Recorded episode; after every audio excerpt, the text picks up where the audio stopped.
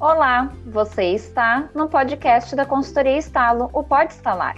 Aqui você ouvirá muito conteúdo sobre pessoas, desenvolvimento, liderança, histórias do mundo corporativo, desafios do mundo do trabalho e muita vida real e diversão. Eu sou a Alessandra. Eu sou a Cecília. E eu sou a Liane. E essa é a segunda temporada do Pode Estalar.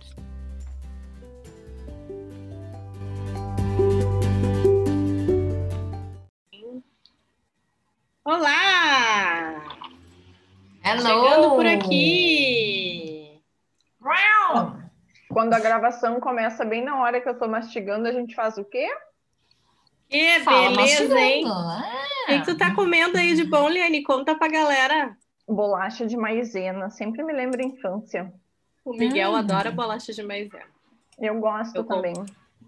Mas daí eu não Compro consigo comer só uma, né? É um negócio meio obsessivo compulsivo isso aqui. Mas olá, pessoal deste podcast. O que, que você está comendo agora? Conta pra gente aí. Eita! Mais um episódio essa semana para alegrar o seu dia. Estamos aqui para falar sobre nós mesmos. Passou um aqui. Falar sobre o que falta. Falar sobre o que falta. Por que essa obsessão em procurarmos a metade da laranja? Em procurarmos aquilo que nós não temos, aquilo que falta, aquilo que a gente não sabe fazer. Por que, que a gente busca identificar isso? Alessandra, me responda. Pois é. Eu tenho um. Acabei aprendendo sobre isso no momento em que eu comecei a estudar psicologia positiva, que é a, a nossa régua, né? A gente tem na nossa vida o menos 10 ao mais 10, né? E a gente tem na nossa vida, inclusive, um set point, que se chama, que é o nível do nossa, nosso olhar, né, positivo ou negativo sobre as coisas. E todas nós podemos modificar esse set point no momento em que a gente olha para a nossa vida, para o nosso cenário, para o nosso contexto e cria ações para a gente ser, né, ter um olhar mais positivo, otimista sobre as coisas ou mais negativo, pessimista. E acabei aprendendo que, né, olhando para mim, né, acho que vocês devem ter passado por isso quando eu era criança. É, eu chegava em casa lá com meu boletim, aí eu tinha lá, né? Nunca foi boa em matemática, apesar que eu sou CFO dessa empresa, sou CFO dessa bem, empresa. hein, Eliane? Mas eu já, mas eu bem, tirava Eliane, seis, né? Tirava seis, sete. não podia ser menos de sete, porque no meu, no meu, na minha escola a, a média, né, para passar de ano era sete, né? Era bem alto o negócio. Então, tá, ok, né? Senão ficava em recuperação. Então, era sete, sete e meio, não era uma nota muito boa, em consideração ao que meus pais pensavam. E eu chegava lá com português 9, geografia 10, né? Biologia e tal. E eu chegava com meu boletim, a mãe, ela só olhava o nosso boletim. E ela, o que que fazia? O que que fazia? O que, Por que ela fazia? Tu foi mal em matemática? Por que que tu foi mal em matemática? E daí eu, na nossa cabecinha, como criança, né? É verdade, tem que botar mais energia na matemática, tem que botar professor particular, porque eu tenho que estudar mais, porque isso, porque aquilo, e a gente se informava no tal da matemática. Mas o geografia, o português, a biologia, que eu tinha tirado 10, ficava como mera obrigação. E é isso, não sei se aconteceu, acontecia isso com vocês? Claro, é exatamente igual. E é a mesma problemática, acho que psicólogas têm esse, esse viés assim do, do olhar da, né, para humanas, né? Porque exatas sempre foram problemáticas para mim e eu também tinha essa cobrança em casa.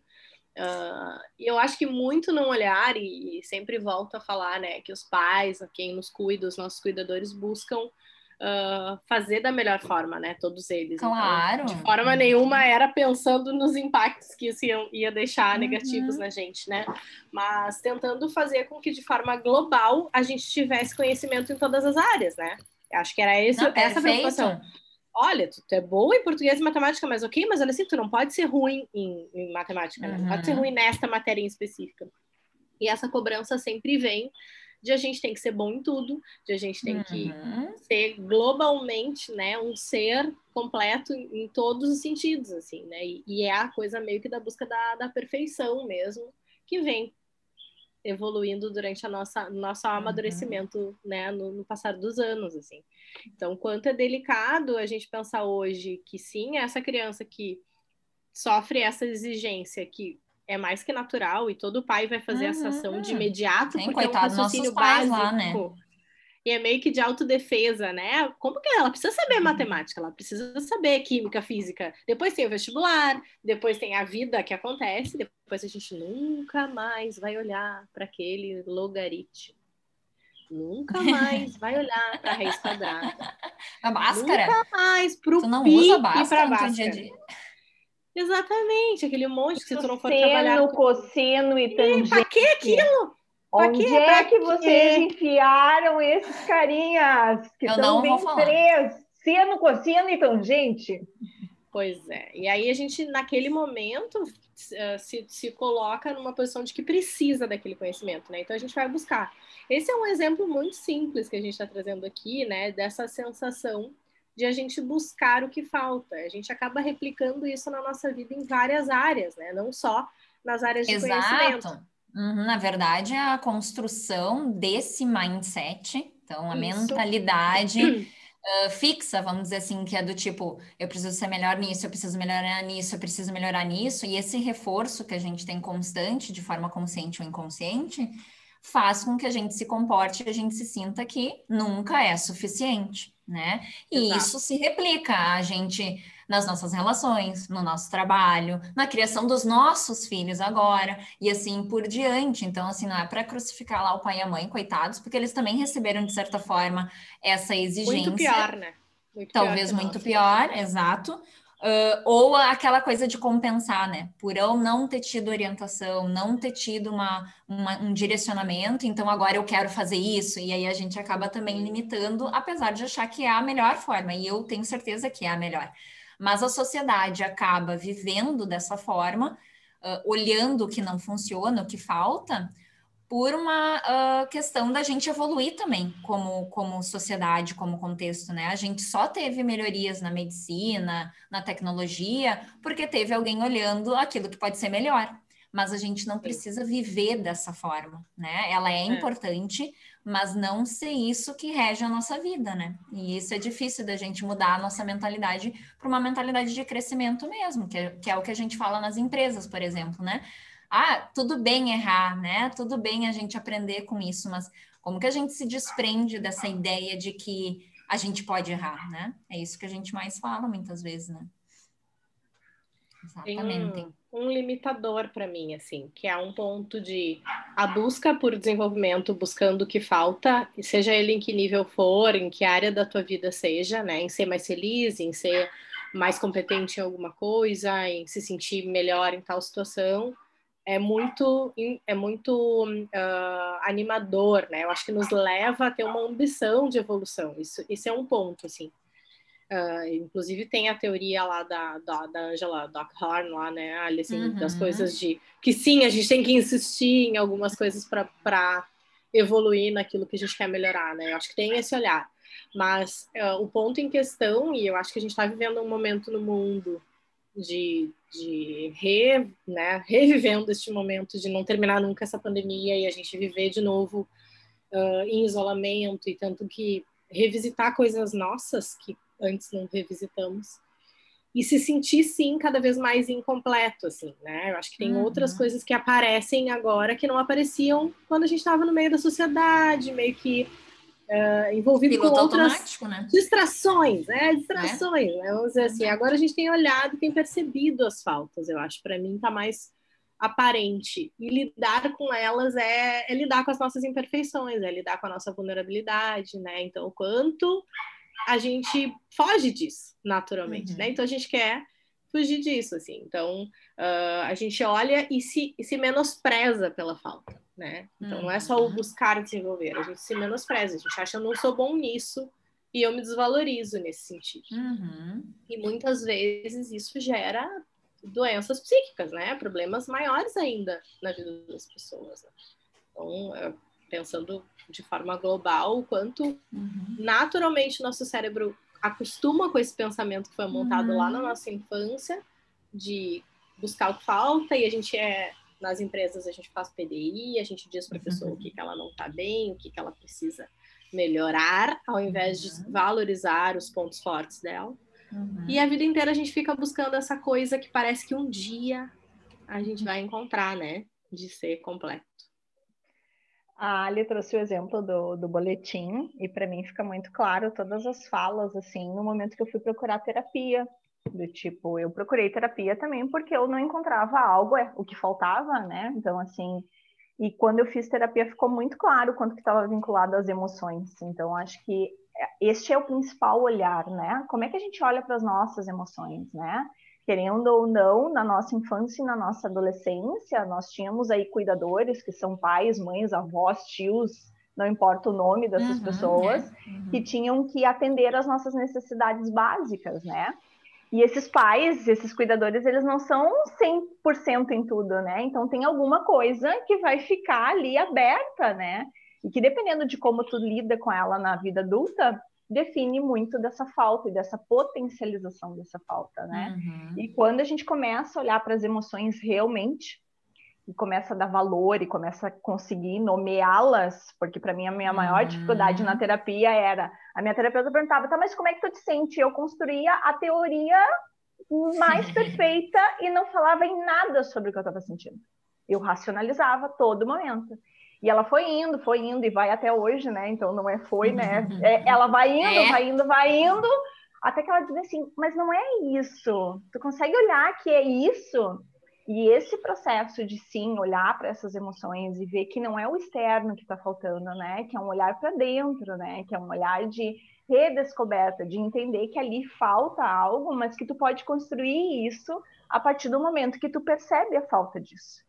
Porque o que a gente faz é a gente procura alguém que construa isso para a gente. E esse é o Uhum. caminho que nunca vai dar certo, né? Uhum. Então, acho que o ponto principal é de que maneira a gente não foi atendido em um determinado momento e de que forma a gente olha para essa situação de agora e pensa: eu posso atender essas necessidades? A gente pode falar de compaixão aqui, a gente pode falar de várias coisas que são importantes, né? E que no final sempre a gente constrói para fora. Eu consigo ter muito mais compaixão com alguém, muitas vezes externo, não consigo ter nenhuma compaixão comigo. E eu tenho o conceito de compaixão. Comigo e por que, que é tão difícil de, de utilizar com a gente, né? Então, o ponto central para mim é de que maneira, sim, a gente valida as nossas emoções e entende os recados que elas nos dão, né? Exatamente. Por isso que está se falando tanto da, da importância do autoconhecimento, da autoconsciência, porque no momento em que a gente sai desse piloto automático, que o contexto nos convida o tempo inteiro a estar, né? Uh, e poder olhar para as nossas emoções, e isso faz com que a gente se comporte de uma maneira, pense de determinada maneira, por isso que é importante a gente falar uh, não só de uma inteligência emocional, que as pessoas estão falando muito isso, né? Ah, tem que ter inteligência emocional, tem que ter inteligência emocional, mas a inteligência emocional, na verdade, é o início desse, dessa parada, né, de autoconhecimento, de autoconsciência, que é eu consigo pelo menos dizer como eu estou sentindo nesse momento, eu consigo nomear corretamente o que eu estou sentindo, né? Esse é o primeiro passo. A inteligência é essa parada e entender o que está sentindo. Agora, o que, que eu faço quando eu identifico o que eu estou sentindo? E esse é o ponto-chave, né? Bom, entendi que isso me gera raiva, isso me gera medo.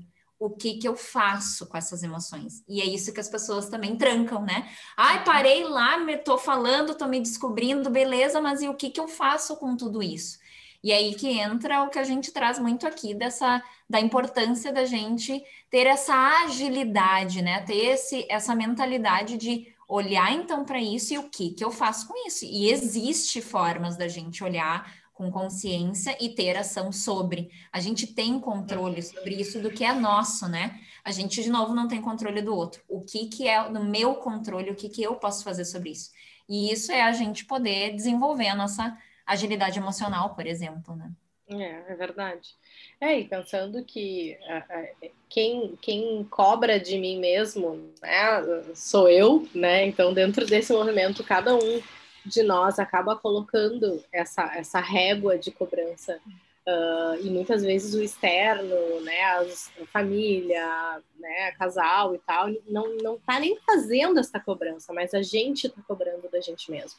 Volta e meia a gente faz trabalhos aí com, com as empresas e dá devolutivas né, individuais para os profissionais uh, ou pessoas que nos buscam para isso, para desenvolvimento pessoal. E, e, eu enxergo nesse período da pandemia, assim, eu acho que vocês viveram isso também, a gente tem, tem tido retornos das pessoas intensos de, de um nível de autocrítica, autocobrança pesado, assim, né? Eu acho que a, uhum. a, a, eu nunca vi, eu não vi nenhuma uh, nenhum processo de avaliação que a gente fez desde março do ano passado com um índice de energia alto, onde as pessoas estão super ativas, envolvidas e de forma olhando para o positivo, de forma saudável, né? uhum. né? Todo mundo com um viés mais interno e com uma cobrança. E eu sempre faço a pergunta: precisa ser assim, né? É tu contigo? Será que precisa ser desse jeito? Por que, que a gente se cobra tanto, né? Olhando sempre porque a gente não é legal, por que, que tá faltando, por que, que não tá bom, o que que tá funcionando.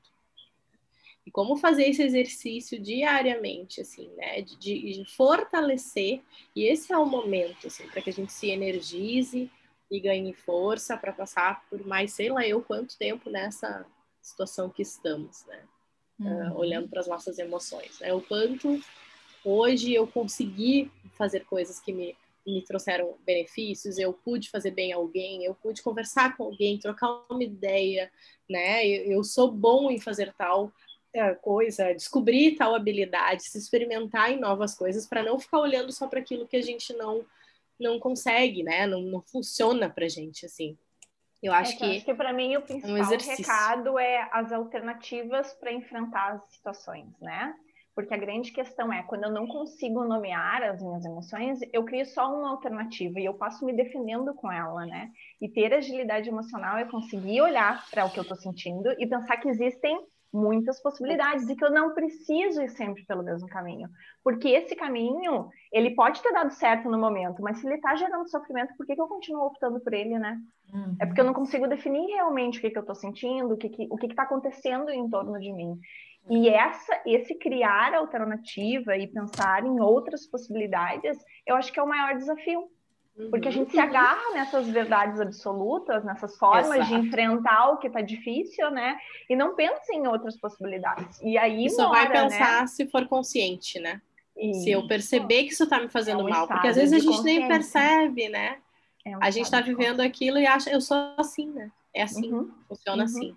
Uhum. E não e percebe. A, a, tem várias formas, como a Ali mesmo falou, né? Então, assim, de pensar o que está aí à tua disposição que tu pode ir atrás e, e refletir, né? De que maneira tu pode buscar alternativas para falar mais sobre esse assunto, porque só a procura de, de olhar para isso de uma forma diferente já te coloca numa condição de um passo à frente que quem não faz nunca vai perceber isso, né? Então, que a gente possa assim buscar Esse é alternativas é e saber nomear as nossas emoções e olhar para elas com mais cuidado, né? Elas fazem uma parte, elas têm um tom de importância muito grande na nossa vida, por mais que a gente seja convidado, como a Ali diz, a não olhar, né? Então, eu olho para o uhum. processo, eu olho para a atividade, eu olho para as minhas entregas, eu olho para o resultado, eu olho que eu tenho que ser perfeito, eu olho que eu não posso errar e que eu tenho que chegar no final do dia que está tudo certo. Só que não é uhum. assim. Não é assim. Até porque quando a gente fala de felicidade, a felicidade ela nunca vai ser infinita, né? Ela é uma constante, é um contínuo, né? Então, se ela não fosse, uh, se ela fosse sempre, ela não seria tão especial quando isso acontece. E a gente não pode ver uma vida sem sofrimento. Né? A gente tem esses dois aspectos. Existe uma vertente dentro da psicologia positiva que é uh, entender o lado o lado, a importância da gente abordar o negativo como parte fundamental do nosso crescimento humano. Então, é, é, eles brincam com as palavras, né? O positivo do negativo e o negativo no positivo. Que existe também a positividade tóxica, que é a gente não se dar conta, não tocar no cenário que é real. Como assim tu tá? Não, vamos pensar, vai dar tudo certo, vai dar. Tu não tá se conectando contigo, tu não tá olhando para o cenário. É, é não faz sentido tu não estar olhando para isso e não estar bem, né? Vamos falar sobre a dor, vamos falar sobre essa raiva, vamos falar sobre esse medo que tu tá sentindo. E a gente, como quer tapar, né? Quer, não quer falar, ou a gente fica lá no nosso pensamento recorrente, mas não trata isso, é isso que traz a nossa, a nossa não desenvolvimento, a nossa não evolução, nosso não amadurecimento das nossas emoções, né? E para tudo na vida a gente precisa olhar para esses dois aspectos porque faz a gente crescer. Não só identificar aquilo que nos faz feliz e como eu coloco mais isso na minha vida, como também entender o que não tá legal e o que, que disso fala de mim, né? Então, é, é, que eu acho que o recado da felicidade, da não felicidade, podemos dizer assim, né? É, uhum. não, não necessariamente é uma infelicidade, né? Uhum. É que com a felicidade a gente lida super fácil, né? E como é que eu lido com a tristeza e encaro Isso. ela e encaro os recados, né? E ao invés de só evitar, porque muitas vezes o que as pessoas fazem é só evitar, né? Eu evito contato e daí eu entro num ciclo de tudo que é tristeza eu não me, não me conecto, né? E daí eu não tenho o recado da tristeza dentro da minha vida, né? Então, quando a gente fala sobre felicidade, todo mundo quer ter contato com ela, quer viver com ela ali do ladinho, no colo, né? Praticamente no colo, né? Mas a vida não é feita só desse processo que é exatamente que tu trouxe, né? É uma constância, né? Mas uhum. emoções desafiantes é tema para um próximo podcast, né? Vamos lá. Boa, nós vamos entrar boa. nisso, nós vamos ficar aqui duas horas, vocês não vão querer nos escutar. Ai, muito bom, Muito bom, gente. Pensem sobre o assunto, deixem seus comentários nas nossas redes sociais. A gente adora quando vocês nos escutam e nos trazem o olhar de vocês perante esse tema. A gente não é aqui, não está pregando, né? Vem uma verdade absoluta. A gente está fazendo construções aleatórias dos nossos pensamentos, das teorias que a gente estudou, depara, né? né? que a gente que a gente aprofunda mas nada é estático, né? Então, que a gente uhum. possa conversar e, falar sobre isso. Falar sobre isso já é trazer para a consciência uh, as nossas emoções e as coisas que a gente está vivendo. Estamos aqui, chama a gente para conversar, conta com Perfeito. a gente. Um beijo, até o próximo beijo, episódio. Beijo, Tchau. Tchau. Tchau.